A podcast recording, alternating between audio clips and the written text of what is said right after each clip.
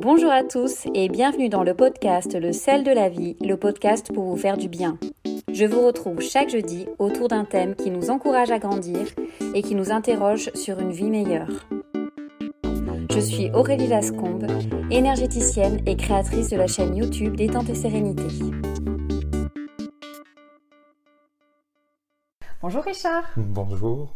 Richard, est-ce que tu peux nous expliquer un petit peu, bah, déjà te présenter, nous expliquer ton parcours? Ouais. Alors moi je suis euh, donc Richard Martin, je suis euh, thérapeute pluridisciplinaire, j'utilise plusieurs techniques, plusieurs, euh, plusieurs outils. La, la massothérapie, c'est principalement pour ça que qu'on aborde ce sujet-là. L'art-thérapie, la psychogénéalogie, l'hypnose, la PNL, et la psychothérapie classique. D'accord. Voilà. Et, qu'est-ce qui t'a amené alors à ce parcours-là dans ta vie? Qu'est-ce qui a fait que tu t'es tourné vers ce genre Qu'est-ce qui m'a amené à ça? Euh, J'ai travaillé pendant, euh, pendant 20 ans dans le commerce. J'ai travaillé, euh, comment? Il y a toujours eu cette fibre, cette fibre humaine, cette fibre sociale, ce contact, ce contact à l'autre, qui s'est développé de plus en plus. Et dans la dernière partie de ma, de, mon activité dans le commerce, j'ai été, j'ai été amené à gérer dans la structure le, ce qu'on appelle le 1% logement, mhm. dans la structure, donc avec, on avait 400 salariés, et l'idée c'était, euh, ben, ça m'a permis de toucher l'humain dans, dans, tout ce qu'il a de, de, fragile et de, et compliqué. Donc, donc voilà, donc ça m'a amené à, une, à suivre une formation dans la dimension sociale, socio-pro, mhm. exactement et euh, que j'ai exercé pendant 7 ans. Et dans cette dimension socio-pro, en accompagnement de, jeunes euh, mineurs et, jeunes adultes, euh, y a eu le... J'ai eu cette envie-là dès le début, dès le premier jour, de basculer sur, une, sur une approche un peu plus psychologique, un peu plus, un peu plus accompagnante. Et, et, au fil de l'eau, cette idée d'intégrer une formation et un cursus vraiment lié à la psychologie mhm. Euh, a été évident. Évident. Donc j'ai intégré ça petit à petit euh, pendant ce cursus-là. J'ai découvert l'art-thérapie, donc je l'ai intégré aussi. Et comme, euh, comme je masse depuis, depuis l'adolescence instinctivement, c'est vraiment, vraiment cette notion-là. mais à partir de là, j'ai associé la dimension thérapie classique au massage. Euh, et en fait, dans, le, dans tout ce parcours-là, il y a beaucoup de choses en termes euh, comment, intuitifs qui sont, qui sont apparus pendant les massages, pendant certaines séances, pendant certains ateliers que j'utilise et que je pratique aujourd'hui dans mon, dans mon quotidien de thérapeute. D'accord. Alors en quoi, euh, dans ton parcours de vie, je suppose que tu as dû faire preuve de résilience, comme nous tous. Mhm. Euh, en quoi le fait d'avoir réorienté ta carrière professionnelle vers ce domaine-là t'a aidé à faire preuve de résilience dans ta vie? Alors, les... tout au long, de, tout au long du, parcours, dans la dimension privée, ben, le lien à l'autre crée, crée, des, crée certaines dépendances, certaines... certaines comment certaines façons d'être qui, euh, qui, à un moment donné, on n'avait plus plus à exister dans ce que moi j'avais envie de vivre, donc nos chemins sont séparés, et à partir de là, euh, la prise de conscience de ça, que j'avais, vraiment trouvé cette phrase-là à un moment donné, parce que c'est tout un parcours, tout un cheminement dans la démarche de dire, ok, je, je, vais, euh, je vais prendre une décision qui va bouleverser la vie de tout mon entourage et le mien, mhm. euh, mais je suis ok avec ça. Et donc dans cette démarche de dire, ben ouais, avant j'étais quelqu'un de bien, et aujourd'hui je décide de n'être que moi. Et cette phrase-là, elle m'a impacté et elle me suit depuis, euh, depuis de nombreuses années maintenant. Mhm. Et, et, ça m'a étonnamment, dans, dans cette acceptation-là, dans la, dans, la, ouais, dans la résilience de, de, de, de tout ça, tout cette, toute cette acceptation, ça m'a permis de ben, d'en sortir grandi et finalement de me connecter à moi, de me recentrer sur moi en me connectant aux autres. Mm-hmm. Voilà, donc vraiment développer cette intuition, ce ressenti, ce... et vraiment être à l'écoute de ce qui vibrait juste pour moi. J'en parle énormément dans, pendant, mes, pendant mes séances Mhm. euh, à mes patients. Je parle d'alignement et de vibration, comment ça vibre en vous. Et, euh, et c'est un fil conducteur dans ma vie à aujourd'hui d'écouter comment ça vibre pour moi. Et est-ce que tu utilises des techniques particulières pour savoir comment ça vibre en toi? Qu'est-ce que tu pourrais donner comme conseil aux personnes qui nous Comme- écoutent? Comme conseil, euh, dans, dans toute décision à prendre, dans tout choix, il y a vraiment il y a des choix qu'on prend qui, à l'intérieur, vraiment au niveau du plexus solaire, qui vibrent juste. On ne se pose pas la question, on, on fonce parce qu'on sent que, on sent que c'est libre et qu'on on peut y aller. Il faut même y aller. Quand on regarde de l'autre côté et qu'on il y a une hésitation, il y a une, euh, il y a une, une autocensure un peu qui se fait, Là, il faut y réfléchir et éventuellement, euh, et éventuellement ne pas y aller. Ou alors se dire, ok, ça vibre pas juste, mais je suis d'accord pour le tester. Mhm. Et là, dans, cette, dans ce test-là, dans cet exercice-là, on est plus dans une démarche de euh, je fais les choses en conscience. D'accord. Parce qu'on fait les choses instinctivement, mais plus dans un rythme effréné de, notre quotidien à tous. Et dans cette écoute-là de soi et de comment ça résonne en nous, ça amène à, ça amène à de bonnes et de très belles choses. Quand on est dans cette écoute-là, il y a vraiment toutes les synchronicités, tout un tas de, de, de- facteurs. euh, L'univers, il vous met sur votre route. Alors, si on croit à ça ou pas, ça c'est autre chose, mais euh, l'univers, pour moi, met sur ma route des choses qui s'enchaînent les unes derrière les autres depuis, euh, depuis des années maintenant. Et, euh, et ça crée une fluidité où Mm. je sais que je suis dans le juste pour moi. Et en étant dans le juste pour moi, ça vibre juste autour de moi aussi. Donc le fait d'écouter cette fluidité, pour toi, c'est vraiment un signe euh, qui peut nous, nous aider à, à suivre notre chemin et notre voie? Ouais, je Ouais. pense que c'est primordial. Mm, mm. Je pense vraiment que c'est primordial. C'est tout un, tout un travail dans moi dans la dimension euh, dans la dimension thérapeutique pendant mes séances. Je réalisais il y a, il y a pas très très longtemps encore que euh, j'amène les gens à se connecter et à se reconnecter à eux. Parce que dans la thérapie, quelle que soit la problématique, si on écoute et si on ressent à l'intérieur euh, ce, qui, ce qui bloque et le comment ça vibre, ben, au plus on va être connecté à soi, au plus le mouvement va être facile. Ouais. Et, et ça règle tout un tas de problèmes autour parce qu'on est dans des schémas de, de, société où euh, on a un devoir de loyauté, on a un devoir de plein plein de choses. On s'impose des devoirs aussi, on a peur du jugement de l'autre, on a peur de... Il y a toutes les croyances familiales, quand je fais de la psychogénéalogie aussi, puisque ça fait partie du cursus, euh, ben, il y a toute cette dimension-là familiale et le poids de la famille, quel que soit l'âge. Et comment tu, comment tu aides alors euh, très concrètement dans ton cabinet quand tu reçois des personnes? Alors est-ce qu'il y a une séance de psychogénéalogie? Est-ce que tu mixes les deux? Est-ce que c'est en fonction de la problématique de la personne? On vient te voir pourquoi Alors, en règle générale, on vient me voir pour une thérapie, pour enclencher une thérapie. À la première séance, on aborde la dimension euh, bah, du qu'est-ce que je peux faire pour vous? Euh, parce que je suis pas là pour aider, je suis là pour accompagner dans cette, dans cette démarche-là et que c'est très personnel. Euh, et dans cette, euh, donc dans cette logique-là, il y a vraiment, il y a vraiment cette, ce feeling, ce ressenti en fonction de... J'utilise tous les outils dans une seule et même séance, parfois. Mhm. Donc euh, tous les outils, je les ai. Parfois, je vais faire une séance uniquement de- de- de- d'analytique, de, thérapie classique. Et puis euh, à un autre moment, en fonction de ce qui ressort des, des premières minutes de l'entretien, je dis ok, il y a un protocole pour ça. Euh, alors, je suis pas très protocolaire, mais en tout cas, les protocoles, je les Mhm. utilise. Et euh, parce qu'ils sont extrêmement porteurs, que l'art thérapie, c'est un outil extrêmement puissant, révélateur de plein de choses.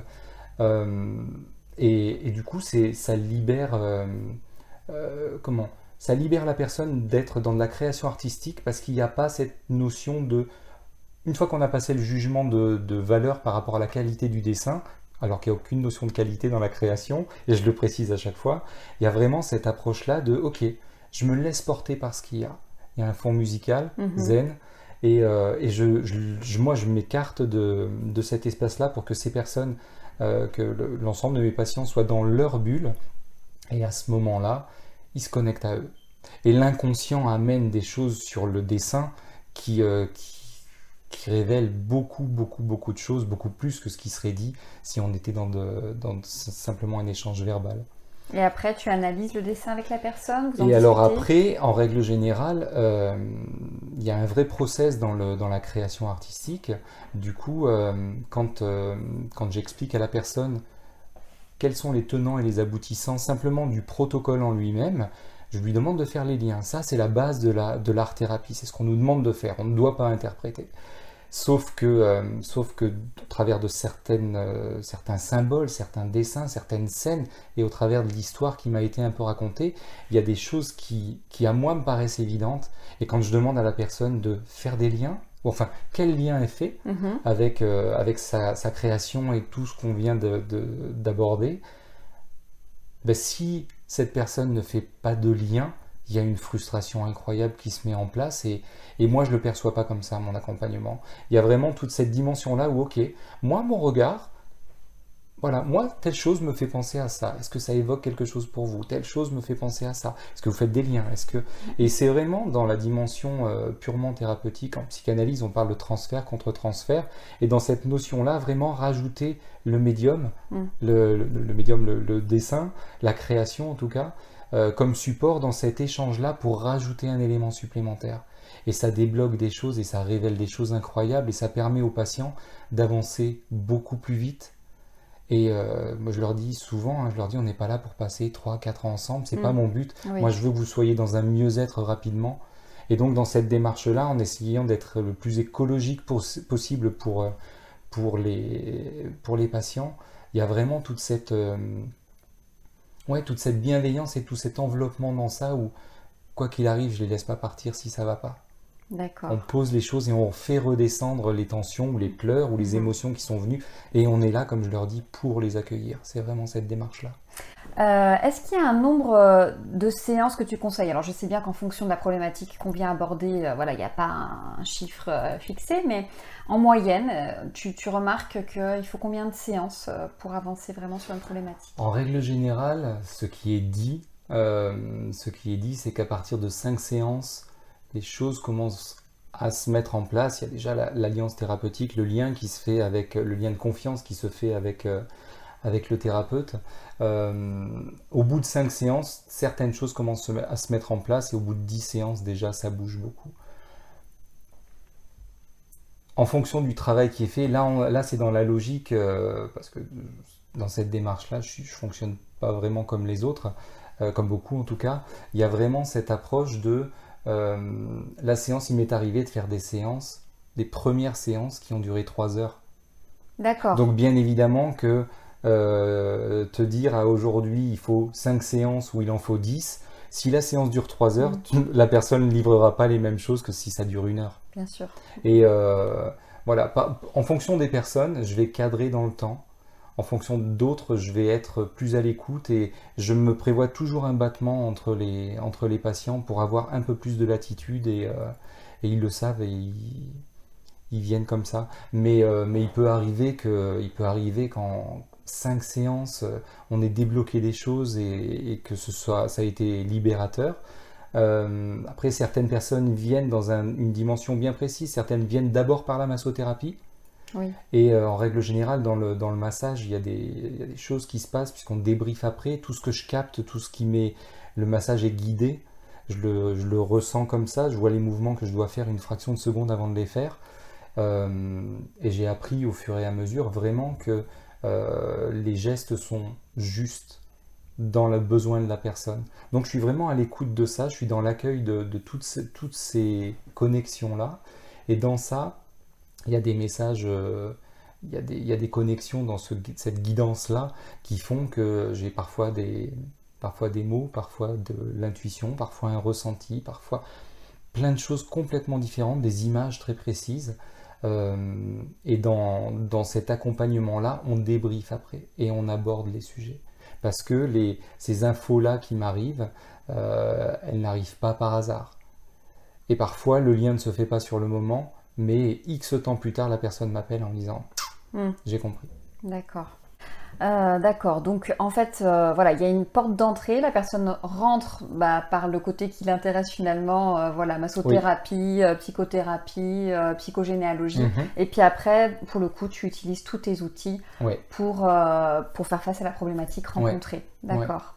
J'ai des patients qui me contactent dans l'idée de comment de venir pour faire pour régler une problématique, une addiction, quelque chose qui me vient à l'esprit là, euh, et qui me disent voilà moi je veux travailler ça en hypnose. Et euh, j'utilise l'hypnose, c'est pas mon c'est pas mon fer de lance, hein, mais euh, j'utilise l'hypnose, je m'y sens très à l'aise. Mais pour autant, en fonction de ce que je ressens, je vais accompagner la personne dans autre chose, dans une reconnexion à elle Mhm. avant de travailler ça. Mhm. Et il y a vraiment cette, euh, avec son accord, hein, bien sûr, si vraiment elle veut la séance d'hypnose, je vais euh, poser les choses, euh, voilà, je ferai une séance d'hypnose, mais, mais pour moi, il y a d'autres choses à travailler. Mhm. C'est important d'écouter, euh, vraiment d'écouter et de ressentir ce que, ce que la personne veut. Et donc, euh, alors, la durée d'une séance en général, entre une heure et... Une heure et une heure et demie. Oui, d'accord. Une heure et demie. Euh, au niveau de l'âge, euh, est-ce que tu reçois aussi euh, les enfants? Est-ce que c'est vraiment un public adulte, les adolescents? Alors, ma plus jeune patiente a deux ans et demi. D'accord. Et la plus âgée en avait euh, 79. D'accord. Ok. Voilà. J'ai beaucoup de beaucoup d'adolescents. C'est cyclique en fait. Il y a Mhm. vraiment des périodes. Mais je suis convaincu que c'est en cohérence avec ce qu'on vit nous-mêmes. Et que euh, quand on a réglé certaines choses, on n'attire plus la même patientèle. On, on- on a d'autres, un autre euh, public qui vient nous voir avec d'autres problématiques. Euh, au global, je sais que il y, a- il y a beaucoup le, le lien au père dans les personnes qui, euh, qui viennent me voir, soit dans la problématique, soit dans un besoin de détachement, soit peu importe. Mais il y a beaucoup cette notion-là. Et, euh, et je suis OK avec. Et c'est. Quoi qu'il arrive, euh, c'est porteur, quoi. Donc oui, il y a tous les âges. Il y a, il y a pas mal de. J'ai pas mal d'adolescents. J'avais un public. euh, un public. Une patientèle, pardon, très féminine Mhm. euh, il y a quelques temps, et là je bascule sur, un, sur l'accueil et l'accompagnement d'hommes d'une trentaine d'années avec tout un tas de tout un tas d'histoires complètement différentes et euh, c'est super porteur. Mhm. Donc au fil euh, de ton cursus, euh, en fait, c'est étoffé, c'est-à-dire que au fil de ta pratique, tu as après euh, continué sur d'autres formations pour étoffer ce que tu peux proposer aux gens, ou c'est vraiment dès le début, tu as, décidé de, de- de prendre tout un panel, de te former à tout ça, Mhm. et ensuite de proposer. Comment ça s'est passé? Alors, dans la- à la base de tout, euh, j'avais envisagé de suivre un cursus euh, psycho à la fac et tout ce qui va avec. Et en fait, j'ai traîné, traîné euh, parce que, parce que cinq années, parce que euh, toute la dimension théorique, c'était pas mon truc du tout. Et, euh, et au bout de quelques années, j'ai trouvé, euh, trouvé ce- cette formation-là de psychoanalyste clinicien qui, euh, qui regroupait toute une, toute une dimension euh, très psycho dans la psychopathologie adulte, infantile, Mhm. la psychanalyse, dans la, la- l'approche systémique, dans plein de choses qui m'ont énormément parlé. Donc j'ai intégré ce cursus-là. Et dans ce cursus, il y avait un package euh, avec l'hypnose et la PNL. Et euh, donc j'ai intégré ça. Et pendant ce cursus-là qui a duré trois ans, il y a eu, j'avais des, des- des copains de formation qui eux étaient dans le cursus d'art-thérapie. Et donc au bout d'un an, j'ai intégré le cursus d'art-thérapie et j'ai rattaché la psychogénéalogie. D'accord. Et le mix de tout ça Mhm. m'a- me convient parfaitement à aujourd'hui. Et dans cette dimension-là, euh, tu vois, quand je dis que j'utilise tous mes outils, il m'est arrivé de faire euh, une séance euh, à la base classique, une séance de thérapie classique, en extérieur, dans les jardins d'un château, euh, du château de Montsartou, pour être précis. Et, en fait, en fonction de l'avancée de la séance, on partait sur un travail de, comment, d'art-thérapie. Et, et j'ai j'ai ressenti toute l'oppression. Je le sentais stressé, je le sentais en apnée. Du coup, on a fait un tout petit exercice de massothérapie. Ça a détendu les choses. Il a fait son exercice. Et pour finir, on a terminé par un, un acte symbolique de psychogénéalogie pour libérer des choses, énergétiquement parlant. Mhm. Donc, tout peut être utilisé et je le fais vraiment en, fonction de, ça, de ce ressenti-là. J'y vais à l'intuition. D'accord.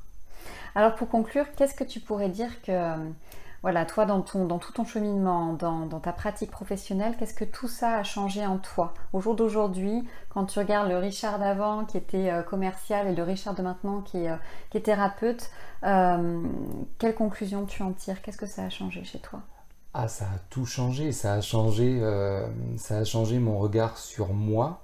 Et déjà, c'est le plus important en termes de, en termes de confiance en moi, en termes de, de centrage, d'ancrage. Vraiment, de, j'ai pu connecter être sous cette dimension euh, qu'on, dirait spirituelle, mais, euh, mais avec, avec, mes, ouais, avec le, quotidien. Toute cette connexion-là. Donc, oui, vraiment ce regard-là, mon approche des autres euh, dans la connexion à moi, il y a toute cette notion d'intuition et de ressenti, de ressenti de moi, mais de ressenti de l'autre aussi, et euh, qui me porte et m'apporte à aujourd'hui, et par extension apporte aux autres. Et euh, donc, ouais, une meilleure connexion à, à qui je suis, mm. à ce que je veux, à ce que je ne veux pas, et, et donc un vrai détachement. et cette vidéo en est là, en est vraiment la preuve parce que c'est pas du tout mon truc mais euh, un détachement du regard de l'autre, un détachement de, de, tout ce concept euh, qu'on nous inculque et qu'on qu'on alimente pendant des années et des années euh, de, ces peurs, de ces inquiétudes, de ces doutes, de voilà donc oui ça m'a apporté un dans les prises de décision et l'affirmation de soi qu'en fait quand on est vraiment à l'écoute de soi, et de notre parcours, quel qu'il soit. Moi, j'ai changé plusieurs fois de métier. Euh, j'ai rebondi il y a encore pas très très longtemps sur encore autre chose dans, cette dimension-là, euh, avec un problème de légitimité. Euh, que j'ai travaillé en psychogénéalogie avec, avec ma formatrice. Et dans cette dimension-là, associer le massage à la thérapie, pour moi, c'était quelque chose de, que je pouvais pas faire. J'étais pas légitime à faire mhm. ça. Et en fait, ma pratique de la massothérapie, c'est ma pratique. Uniquement. Et d'être dans l'affirmation de ça, dans l'affirmation de moi, et que ce soit porteur pour les autres, je trouve que c'est, je trouve que c'est génial. Ça me permet, on me, j'ai une, j'ai une amie chamane qui me disait euh, pendant, pendant une connexion euh, particulière, qui me disait, euh, le message qu'elle recevait elle, c'était laisse-le faire, il se connecte à lui en se connectant aux autres. Et c'est vraiment ce que je ressens dans la circulation de l'énergie et des informations pendant un massage. Donc, euh, ça a ouvert des canaux. Super. Ouais. Très bien. Merci beaucoup, Richard. Merci à toi, Aurélie.